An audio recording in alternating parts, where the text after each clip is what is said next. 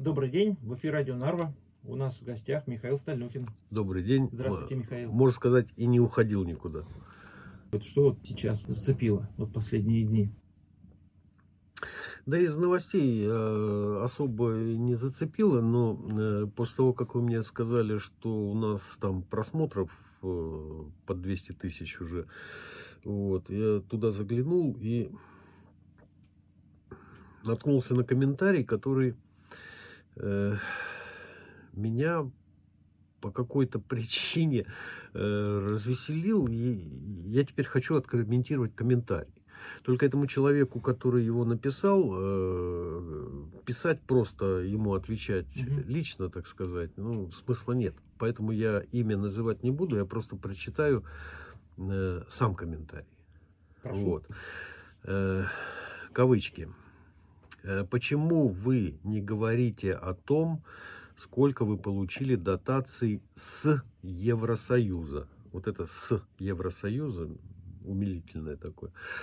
Э, не говорите о том, что теперь вы можете поехать отдыхать, лечиться куда угодно. О ваших, о ваших зарплатах не говорите в смысле, да? Вот. Э, ну, понятно, это Нарва, вы всегда были под Россией, Россия с маленькой буквы с одним «С», поэтому и забыть не можете. Вот такой вот комментарий. Вот. Тут э, сразу у меня, как ни странно, возникла определенная э, аналогия с фильмом 44 года, 1944 года, если кто с историей кинематографии не очень дружит. Вот. Причем снятым в Германии. Угу. Знаете, есть такой э, практически легендарный фильм «Девушка моей мечты». Я думаю, это знают все, кто рано или поздно или много раз посмотрел про Штирлица фильм. Точно. Это там, где Марика Рок скачет по этим самым, и там, по-моему, текст там, типа, Штирлиц ненавидел этот фильм, он смотрел его в 27 раз, и что-то такое. Вот.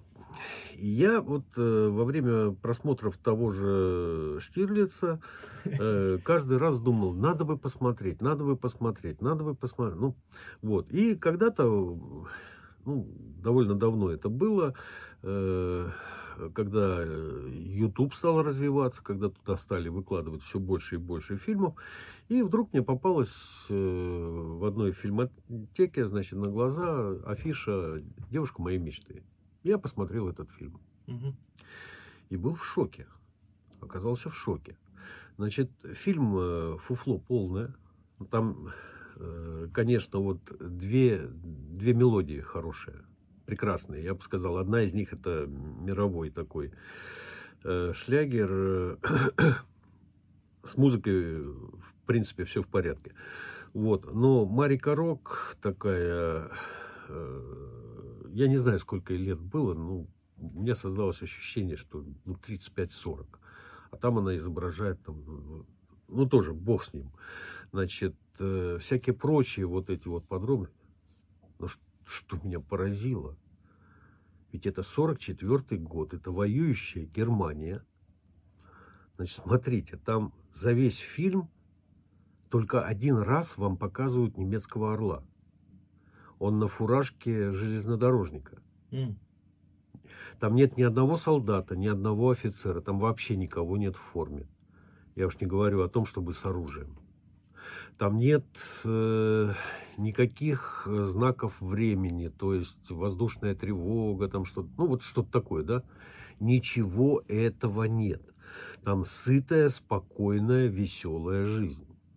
Там люди страдают какими-то дурацкими э, завихрениями и, и ни слова. Но если бы кто-нибудь сказал, это Веймарская республика, ну, мы бы не поверили. Мы бы не поверили. Мы знаем, в каком кризисе была Веймарская республика. Ну, если бы отправили там, э, сказали, там, это 36-й год. Нет, этот фильм ни, ни, никаких вот таких ориентиров не дает. То есть это надо воспринимать, особенно с учетом вот этой кокарды на железнодорожнике, да, Значит, как именно 44 год человек, который не знает истории, который не знает, что в 44 году где уже находились э, войска Красной Армии, э, где к этому времени уже на побережье Франции находились союзники. Он так и решит, что вот она жизнь настоящая-то. И нет никаких концлагерей, нет никаких Гитлеров, нет никакой войны и э, миллионов, миллионов убитых людей. Вот она жизнь. И вот меня вот это умиляет, что в случае с девушкой моей мечты, вот в таком случае, да, вот как-то всем понятно, что это туфта. А реальная жизнь где-то рядом находится. Туфту сняли для того, чтобы людям показать, как оно вот норм... в качестве мечты, к которой надо стремиться. А на самом-то деле понятно, что там э, еда по талонам, э, а, одного сына убили под Москвой, второй попал в плен под Сталинградом. Значит, все женщины работают на военных предприятиях или разбирают завал. Вот она, реальная жизнь. А это сказка, которую тебе показывают. Переходим вот к этому комментатору. Сколько вы получили дотаций с Евросоюза? А сколько мы закрыли предприятий и сколько отраслей экономики ради этого Евросоюза мы загубили? если начнем перечислять с конкретными цифрами. А как так получилось, что в начале 90-х, ну, например, да,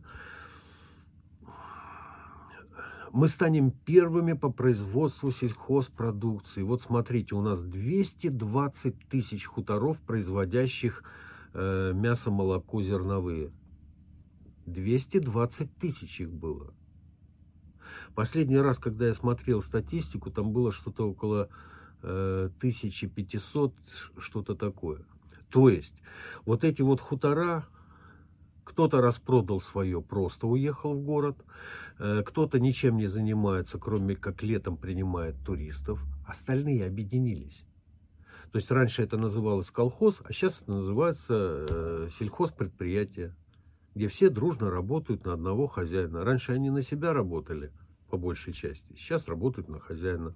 Но вот количество вот этих вот э, э, предприятий, оно примерно таким же осталось. Где развитие?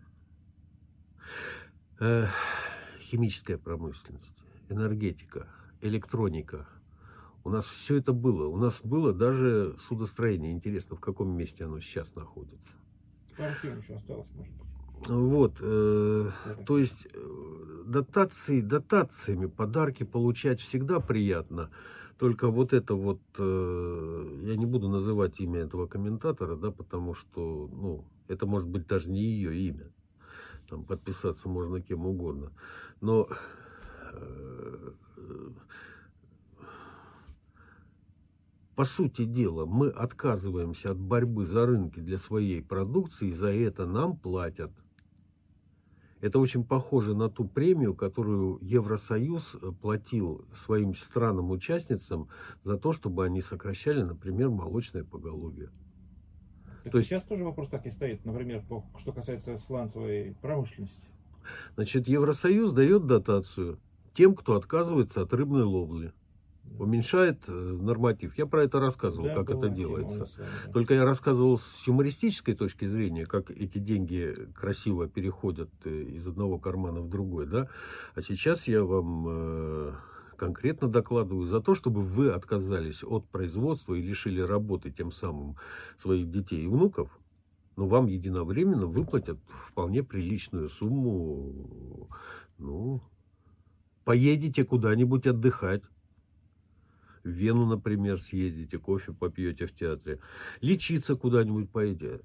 У меня сразу вопрос, когда мы перейдем вот к этому лечиться. А почему я должен куда-то ехать лечиться? Объясните мне.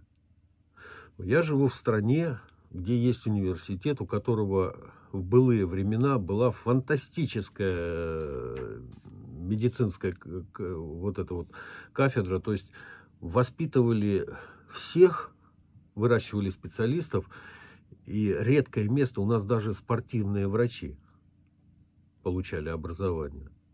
Вот э, я знаком с Томасом Сави, он был э, э, спикером эстонского парламента, он спортивный врач. Мы с ним когда-то в 2000 году, не когда-то, а в 2000 году, приехали в Киев, у него целый круг знакомств был, это спортивные врачи, которые работали на Украине, просто потому, что они выпускники Тартусского университета. Почему я должен ехать сейчас вот лечиться? У меня есть знакомая, которая ребенку ищет э, место под операцию то в Шарите, в Берлинской, то в Израиле. А почему в Эстонии этого нельзя сделать? Почему я должен куда-то ехать? А может это цена вот этих дотаций, которые мы получили? Ну и куда, куда они делись? О наших зарплатах. Зарплаты растут и вам они могут показаться какими-то большими. Ну вот сегодня я краем глаза углядел новость, э, поскольку специально ничего не искал, это просто вот так прошло. Э, в Латвии в очередной раз подняли зарплату. Там какая-то такая цифра 1850 с чем-то, это средняя, как бы получается по Латвии. Только покупная стоимость евро в Латвии сейчас – на том уровне, на каком она была в 2019 году. То есть мне вот как к этому, ко всему относиться. Вот. И последнее. Вот это Нарва, вы всегда были под Россией, поэтому и забыть не можете. Вот эти вот идиоты, которые не знают историю, всегда вызывают у меня очень большое умиление. То есть э, она э, вот этот вот комментатор, да, она или расист, нацист и все такое прочее, да, то есть она отделяет, то есть одних людей по их национальности э, и от этого, из этого делает вывод а, об их приверженности тому или иному строю. Или она истории вообще не знает. Тогда она может быть не нацистка, но она, по крайней мере, идиотка. То есть она не знает, что после Юрьевой ночи, это 14 век, 1343 год, э, никаких выступлений не было, и народы, проживавшие здесь на территории Эстонии, ну, до начала 18 века тихо, мирно, э, вообще не подавая голоса, э, жили под шведами, где-то под поляками, где-то под Ливонским орденом. Вот причем жили так, что даже при переходе в российскую, в собственность Российской империи, даже через 80 лет 99,9% населения, а, извиняюсь, это грамотные, э, неграмотные, а речь идет о том, что 97% были деревенские. И не было такого вообще понятия, как э, эстонский народ. Был Маграхвас, народ земли то есть крестьяне. А само понятие, например, эстонский язык, оно появилось при царе-батюшке в 1849 году. В первый раз появилось словосочетание эстонский язык. По-моему, Пярну Постимес в газете впервые было напечатано и после этого стало развиваться. А образование эстонского языка, вот того, который, э, то есть, э, ну, выстроена была, чтобы была выстроена система грамматическое и все такое. Это проходи, происходило во второй половине XIX века.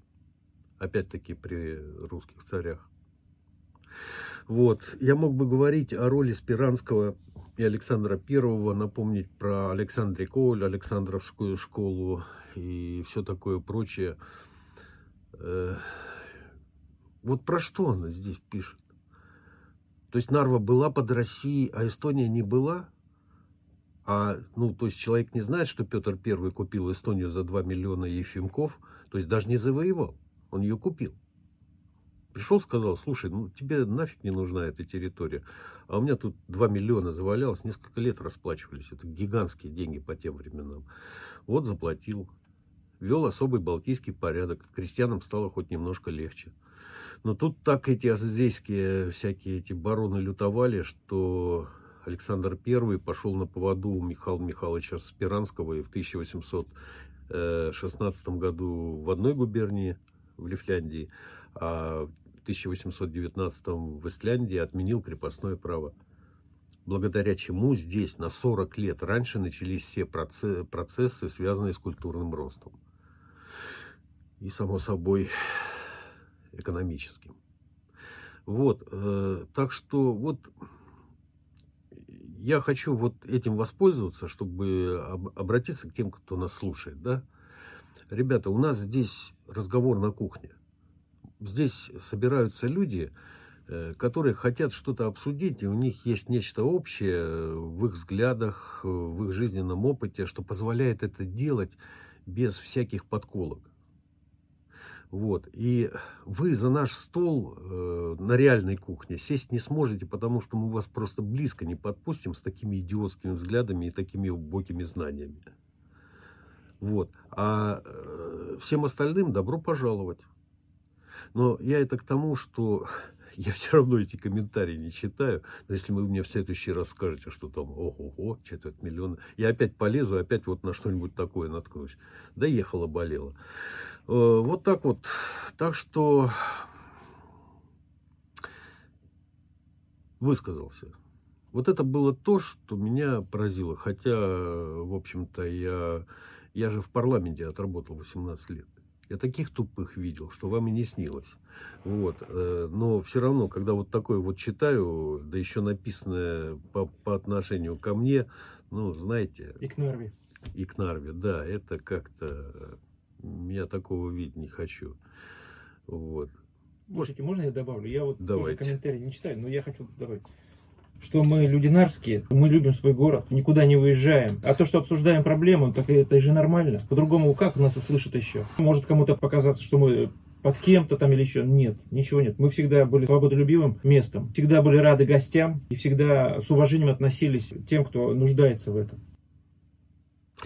Ну, что не отменяет того факта, что нас используют регулярно в виде э, глиняной тарелочки, знаете, мишень для стрельбы. То есть, э, вот когда вот подходит э, э, э, вот к этому оператору машинки, ну, все, наверное, знают, там э, специальная машинка, она выкидывает глиняные тарелочки, а человек с ружьем стреляет и попадает, если там облачко такое разлетается, песка, пыли. Вот. Вот человек с ружьем подходит к правительству, берет его за грудки и говорит, слушай, тут такая проблема назрела и претензия. Вот. И тут же правительство жмет на рычаг, вылетает тарелочка, и человек тут же отвлекается, начинает бабахать вот по этой тарелочке. Нас используют постоянно для отвлечения внимания э, любой публики на территории Эстонии от их личных проблем. Когда у них назревает что-нибудь там полигон, значит, лишают людей земли их предков, да, для того, чтобы расширить полигон. Или кого-то там э, обижают, э, обрубая им возможность вести деловую деятельность. Ну, там лесопилки по всей стране сейчас стоят. Поздравляем. А этого и что и требовалось доказать. Запретили, видите ли, они э, импорт леса э, из России. Кому хуже стало? Но вот когда такие ситуации возникают, всегда вытаскивается на свет Божий нарва. Вот смотрите, вот, а зато вот здесь. И люди тут же, вот по, это, это, это просто как у стрелка, тут же.